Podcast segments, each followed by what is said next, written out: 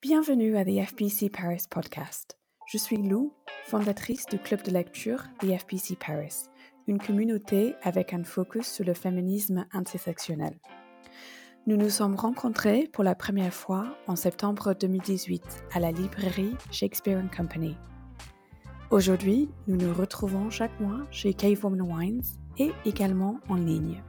Pour cet nouvel épisode de The FBC Paris, j'ai donné, avec beaucoup de plaisir, le microphone à mon amie Charlotte Moreau, journaliste et écrivain française. Un peu de contexte quand même. J'ai entendu parler de Claire Touzard l'année dernière par Betsy, une amie et membre du club de lecture. J'ai commencé à suivre Claire sur Instagram et je l'ai contactée lorsqu'elle a publié un post sur le silence médiatique suite à la publication de son deuxième livre féminin. Je voulais surtout donner à Claire un safe space pour parler de son expérience, mais je savais qu'un francophone serait beaucoup plus capable que moi. J'ai tout de suite pensé à Charlotte et j'ai été ravie quand elle a accepté. And the listeners, she nailed it. J'étais présente lors de l'enregistrement et franchement j'ai été émue par l'honnêteté de Claire.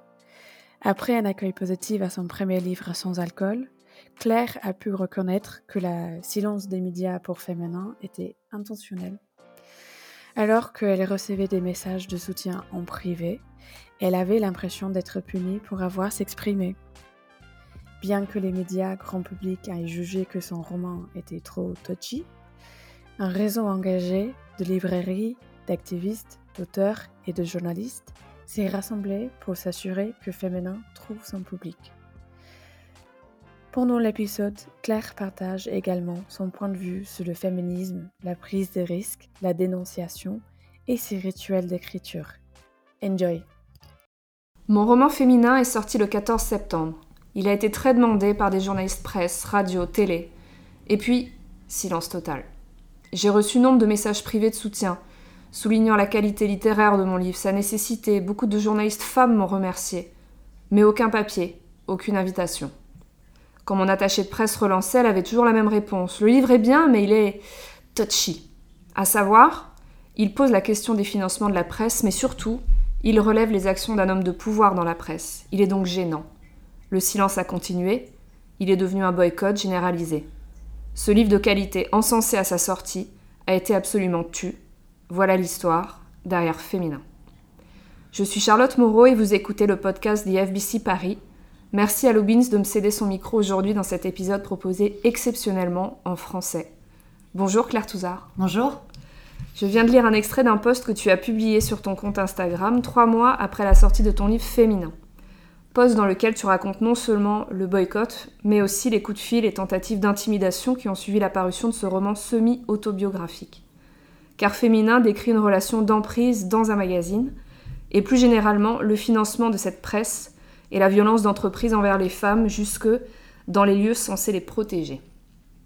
Dans la foulée de ce poste où tu remerciais les autrices, libraires, militantes et newsletters féministes qui t'ont soutenu, tu es toi-même entré dans le silence pendant plusieurs mois, fatigué par la violence de cet accueil. Je te remercie d'autant plus d'être avec nous au micro de ce podcast. Et ce que je te propose, avant de te demander ce qui s'est passé depuis ce poste, c'est de parler d'abord du livre pour mieux comprendre sa puissance, sa richesse et les réactions qu'il a suscitées. Claire, avant d'être auteur, tu as une formation et un parcours de journaliste, à la fois en audiovisuel et en presse écrite, à la fois sur le terrain et dans le management, à la fois comme réalisatrice et grand reporter. Et je vais juste citer pêle-mêle certains des médias avec lesquels tu as travaillé, tu me corriges si je me suis trompée. Grazia, Paris Première, Libération, France Inter, le grand journal de Canal+, Technicart ou JQ. Dans Féminin, ton héroïne Frankie va tout perdre dès le moment où elle va nouer une relation avec son supérieur hiérarchique. Et dans ce livre, qui manie une sorte d'humour à froid assez jouissive, tu décris ces milieux dits progressistes euh, et la forme très particulière de prédation qui y sévit, cette sorte de carapace de cool, d'ouverture, de tolérance, de modernité qui attire certains prédateurs et qui renforce leur impunité. Est-ce que tu dirais que dans ces milieux-là, où on a la conviction d'être du bon côté, on fait particulièrement des ravages. Euh, bah merci pour cette belle présentation.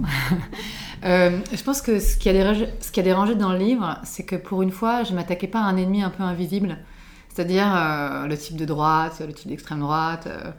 en fait, je, je, regardais ce qui se passait autour de nous, ce qui se passait en moi aussi. Enfin, il y a le personnage de Frankie, mais qui inspire aussi de ce que j'ai vécu.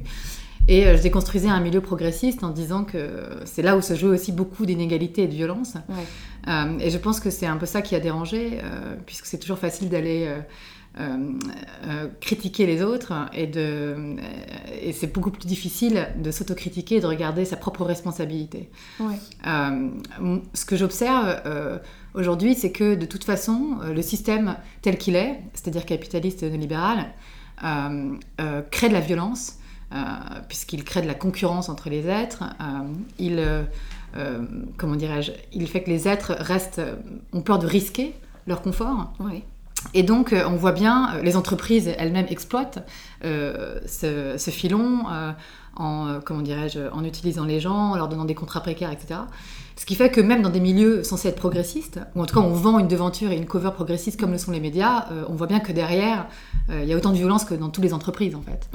Euh, et donc voilà, c'était, euh, j'avais envie de parler de ça, euh, pour l'avoir entre autres vécu, dans un roman.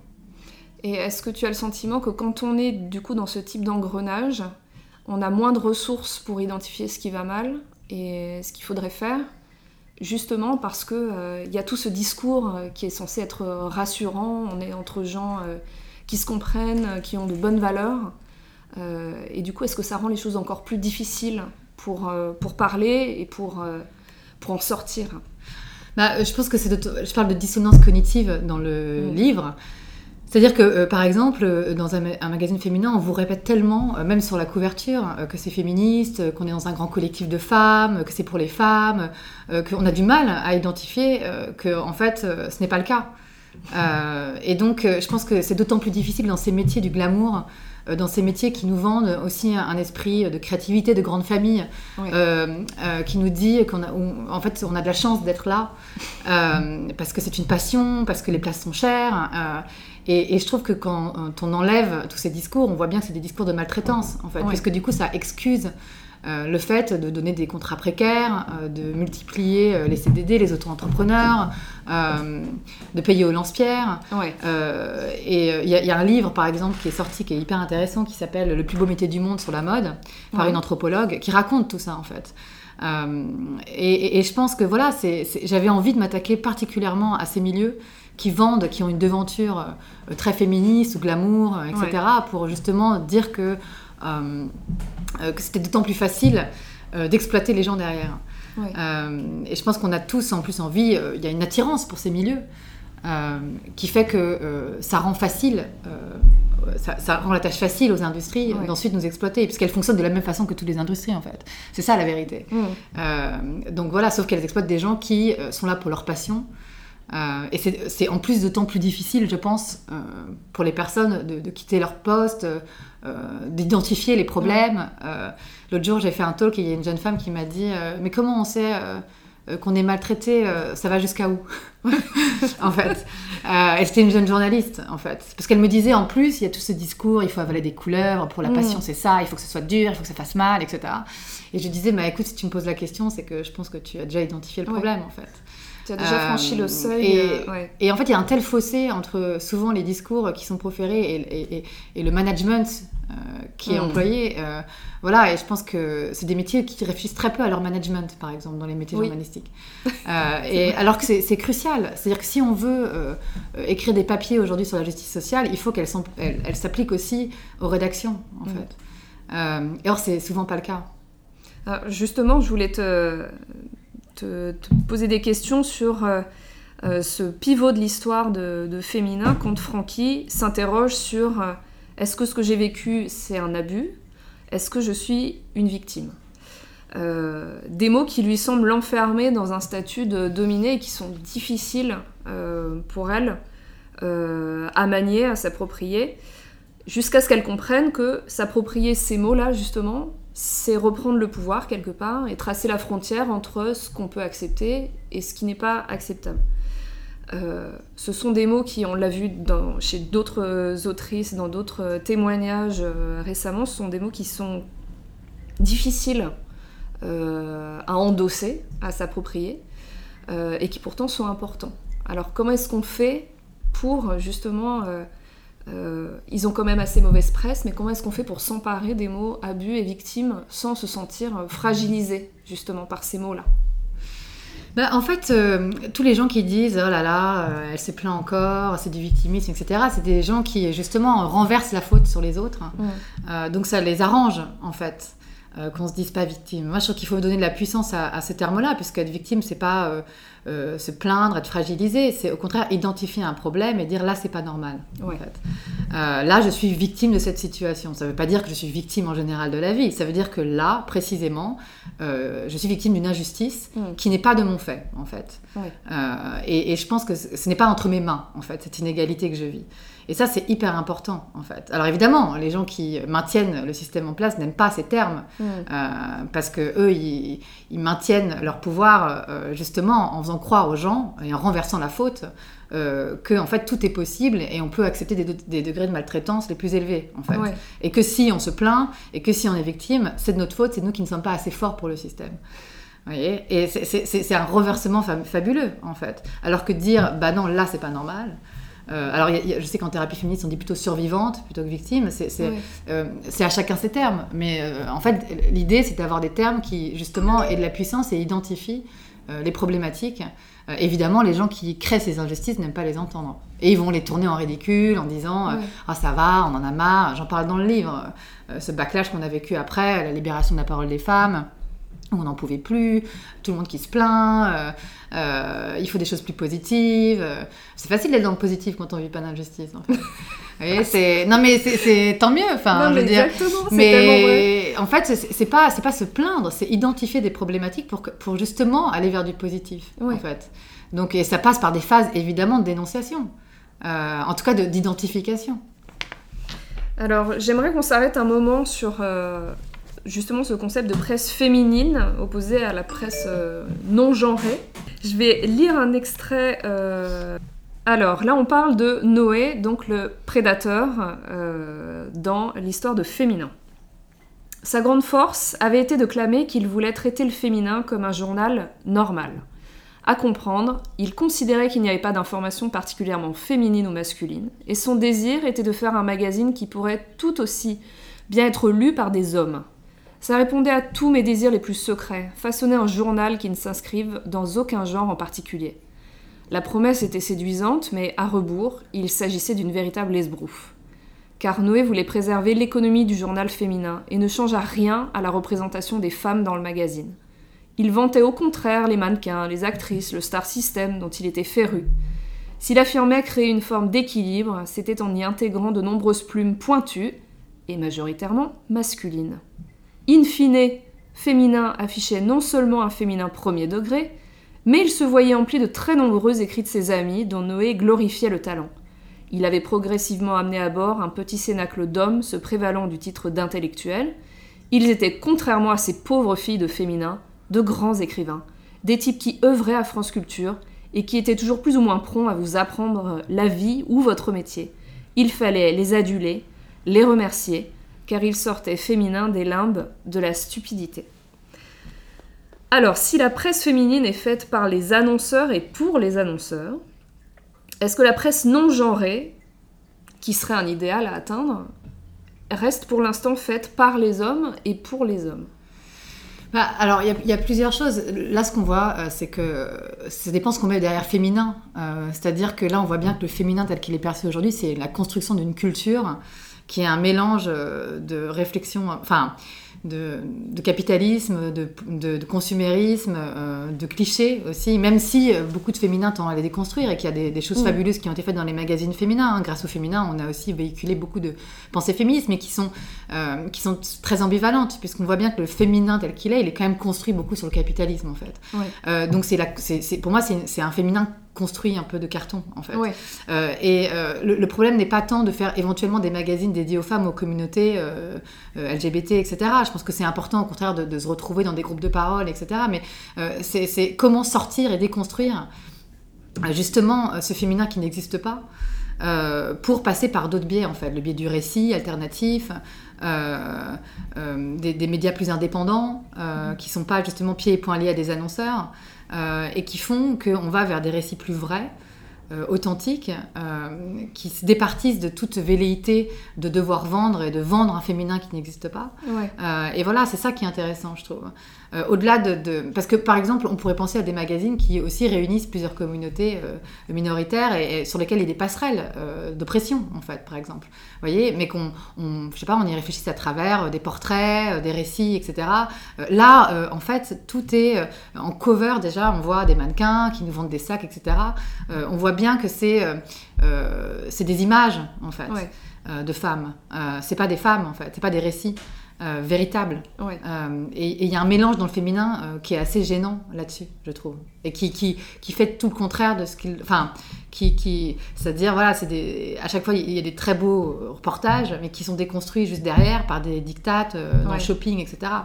Il y a un passage du livre qui, qui met euh, absolument le doigt dessus où on voit cette euh, structure en mille feuilles avec des esthétiques très, euh, très opposées, quand tu dis bah, brutalistes parfois pour les reportages, où on voit des femmes issues de la diversité et puis dix pages ensuite avec les séries mode, avec des blondes ultra minces et que tout ça du coup est effectivement, comme tu disais, très ambivalent parce que ça cohabite au sein du même espace et que euh, la couverture, euh, c'est rarement euh, à l'image de la direction qu'on aimerait voir prendre. voilà, c'est toujours une femme un peu irréelle. Et oui, puis, et puis même si elle, et même si elle, elle, est plus inclusive maintenant la presse et qu'elle elle annonce une émancipation, ça passe forcément par la possession ou l'image. Mm. Moi, je trouve que c'est hyper problématique quand même de vendre ça. C'est-à-dire que euh, l'émancipation, elle passe pas par que. c'est important, le vêtement, moi j'aime bien mm. m'habiller. Je, trouve que c'est important qu'on voit des corps autres. Euh, c'est super important. Euh, mais en fait, il faut faire attention parce que l'industrie, elle est aliénante aussi. donc on s'émancipe.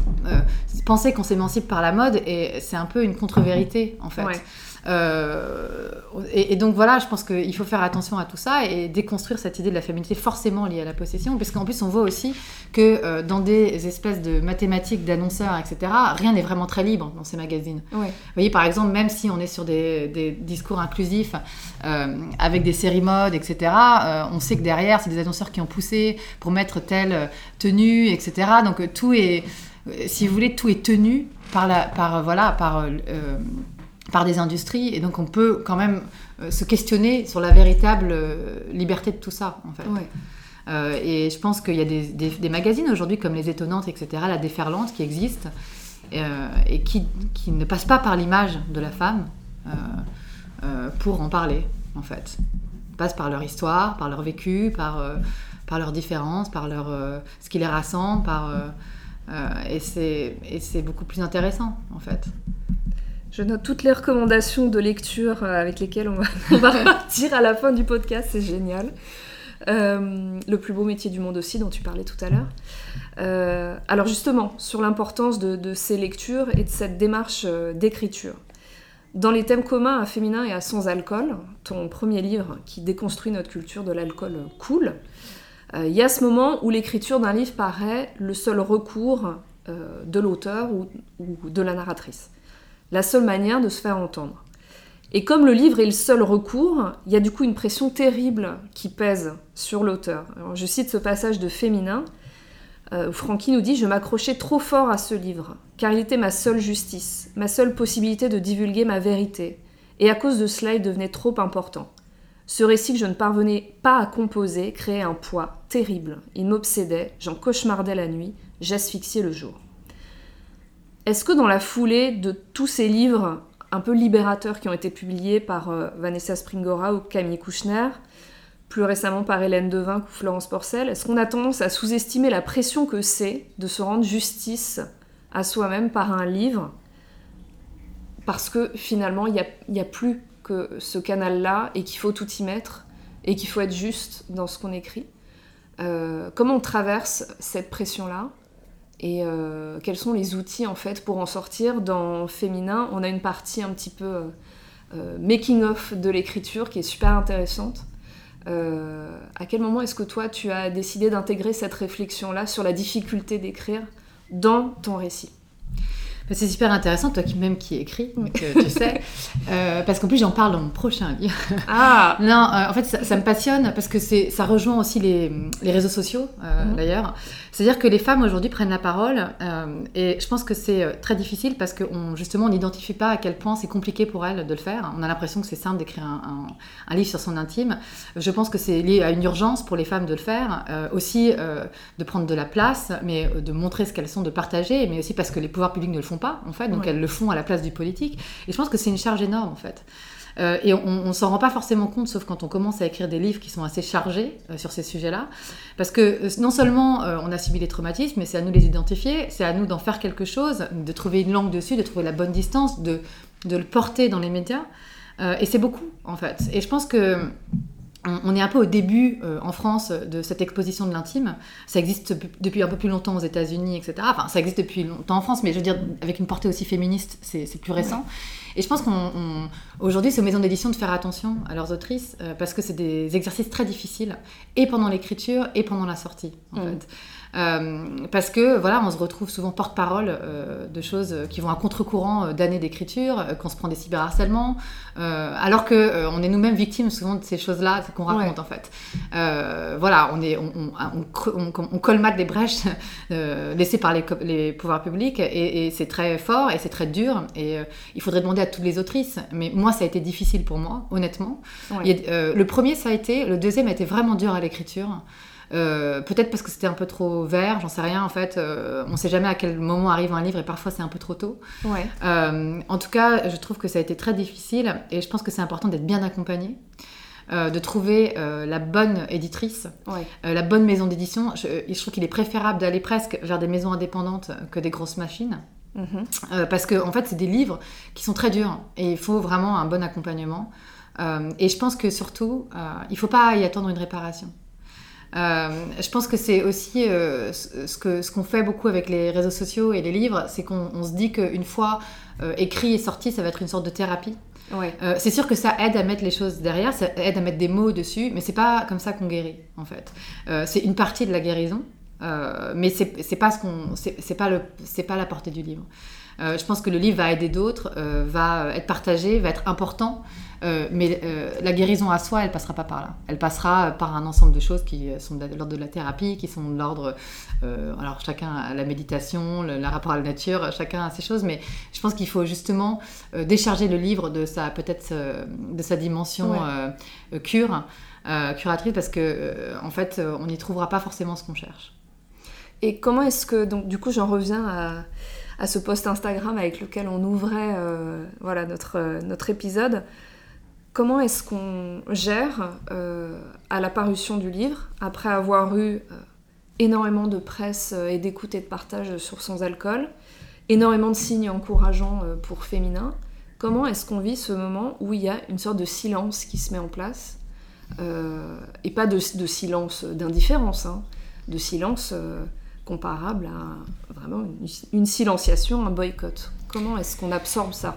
Bah, c'est très violent. Euh, et en même temps, c'est à l'image du livre, puisque ça, ce qui s'est passé euh, sur la, promotion du livre raconte exactement, euh, finalement, ce que je dénonce dans Féminin. Donc, c'était une reproduction exactement des mécanismes que je racontais dans Féminin, en fait, qui mm. est que tout le monde, un peu pour préserver sa place, par peur, par crainte, par autocensure, finit par maintenir un pouvoir en place, en fait, et se taire.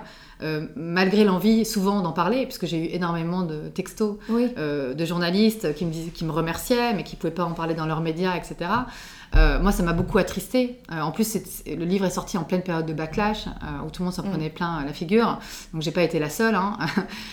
mais c'est vrai que ça m'a beaucoup, ça beaucoup attristé. ça m'a beaucoup attristé pour ces femmes. je, je dis pas du tout. je pense que c'est très difficile quand on reste dans ce système-là de euh, d'ouvrir la parole dessus. Hein, euh, mm. euh, mais je, pense que tout mon livre est un peu là-dessus. C'est, c'est aujourd'hui, en fait, le risque de nous, euh, les, classes euh, blanches, euh, un peu plus privilégiées, c'est par là que va passer le changement. En fait, le risque de, soutenir des collègues dans la souffrance quitte à, quitte à perdre son poste, le risque de changer de job pour un job qui a plus de sens, tout ça, je pense que le changement va passer par ça. C'est ça le vrai geste citoyen pour moi. Et, je pense qu'on n'en est pas encore là. puisqu'il y a la crise économique qui est arrivée derrière, la guerre, et je pense que les gens sont terrifiés un peu par la perte de leur emploi et préfèrent rester dans des systèmes inégalitaires euh, quitte à garder un peu de confort. Euh, et je blâme personne. Euh, je dis juste que j'ai vu ça, en fait, à la sortie de mon livre. Et voilà, et je me suis dit, bon, eh ben, il y a encore du, travail à faire. Et ça mm. passe par, par, tout un tas de, choses qu'il va falloir déconstruire. Mais je pense que c'est vrai qu'on c'est fatigant aujourd'hui pour les gens qui essayent de changer les choses parce qu'on voit qu'on se cogne à beaucoup de murs symboliques et, et réels. et c'est quand on écrit ce genre de livre, et qu'on voit sa réception, on mesure l'ampleur des changements encore à faire en fait. Euh, on a souvent tendance à penser que euh, quand euh, son livre paraît, tout se joue dans les quelques semaines qui suivent la sortie. Là, on est dans une configuration totalement inverse. Il y, a eu, enfin, y a une sorte de, de dynamique qui s'installe sur le temps long. tu as reçu beaucoup de soutien donc de, euh, de médias plutôt alternatifs, je ne sais pas si c'est le bon terme ou, celui que tu utiliserais, mais euh, il y a quelque chose qui s'installe sur le temps long avec Féminin. Et euh, est-ce que tu peux nous raconter ça justement La période de la promotion, elle est jamais évidente à vivre pour un auteur parce qu'on a parfois beaucoup d'attentes. parfois le sentiment que c'est quelque chose qu'on peut contrôler, alors qu'en fait, il arrive tout un tas de choses qui nous échappent. Euh, comment est-ce que tu abordes la période de promotion en général et comment celle-ci en particulier, du coup, euh, tu la vis aujourd'hui euh, On est combien de temps après la sortie du livre? Plus de six mois C'est ça? Oui. Voilà. Il est sorti en septembre. Bah, c'était intéressant, c'est-à-dire que moi j'ai eu deux promotions complètement opposées. C'est-à-dire que le premier livre a été un emballement médiatique, mmh. mais presque trop en fait. non mais honnêtement, c'est-à-dire qu'à la fin, je sentais que les gens m'appelaient, mais, mais plus parce que ça faisait du clic que pour le vrai intérêt euh, littéraire du livre. Euh, parce que c'était un sujet sulfureux, parce que je me mettais en scène aussi et ma famille, mais que je dénonçais pas vraiment le système non plus, donc ça c'était quand même euh, tout bénef. Enfin, si je dénonce quand même les politiques, etc. Mais ce que je veux dire, c'est que en fait, il y a eu cet emballement médiatique, mais en fait, j'ai préféré presque la promotion du second, où il y a eu ce boycott et ce silence. Mais les personnes qui ont vraiment voulu en parler s'en sont emparées. Euh, que ce soit à travers des newsletters, des podcasts, même euh, des gros médias comme le Elle, hein, euh, qui, a, qui, a, eu le courage de le faire, alors ça parle d'un magazine féminin. Mm. et j'ai vu que, en fait, c'était pas tant des plateformes que des gens et leur courage individuel qui tout d'un coup disaient Ah bah non, mais moi je peux pas, je peux pas, il faut. Et donc, ils trouvaient, même s'ils pouvaient pas le faire dans leurs médias, ils, ont trouvé un autre moyen, un podcast, etc. Et, et en fait, c'est tisser un réseau euh, de, femmes essentiellement euh, qui l'ont porté. Et finalement le livre a super bien vendu. Euh, grâce à ce réseau et, cette communauté c'est hyper rassurant sur ce que ça dit. C'est à dire que quand le système bloque on peut toujours le contourner en fait.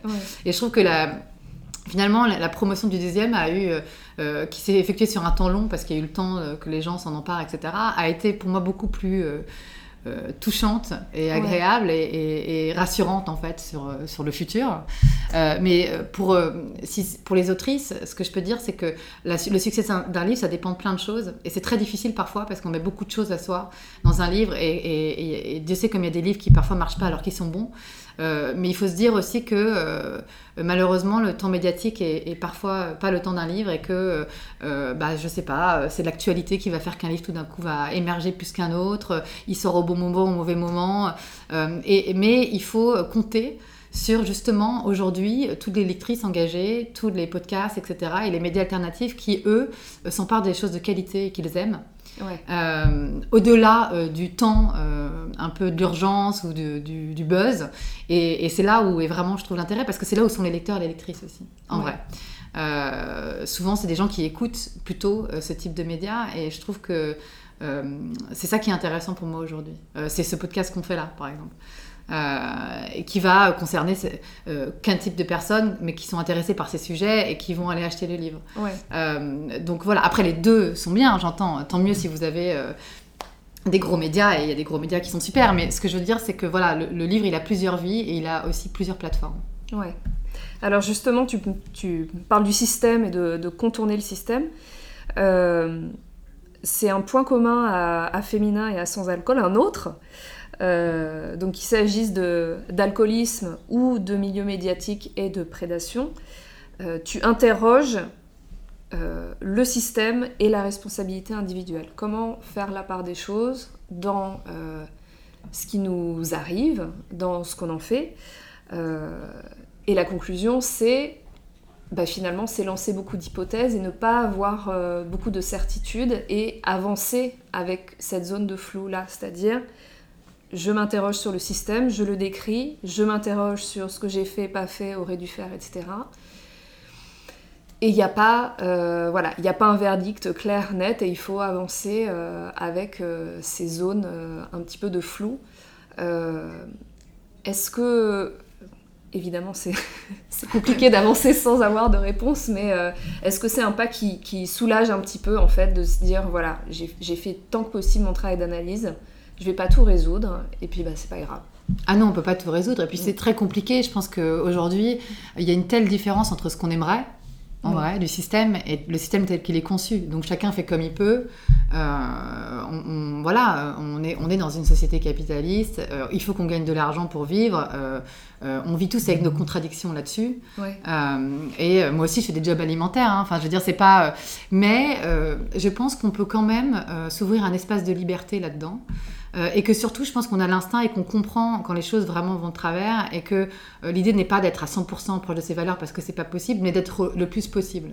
Et euh, je parlais de risques tout à l'heure. Pour moi, par exemple, là où j'ai trouvé un peu de sérénité, c'est en prenant des risques. Alors au début, c'était très vertigineux, mmh. mais par exemple, après le succès de Sans Alcool, il y avait le choix de faire un livre à prix, entre guillemets c'est-à-dire parler de ma famille. Enfin, il y a des codes un peu littéraires pour euh, éventuellement briguer des prix, et je savais qu'en faisant féminin, c'était l'inverse qui allait se passer, qu'au contraire, je reprenais un risque, alors qu'au contraire, j'avais eu du succès, et, et, et c'est vrai que ça s'est posé, j'ai hésité au début, et en fait, j'ai pris ce risque.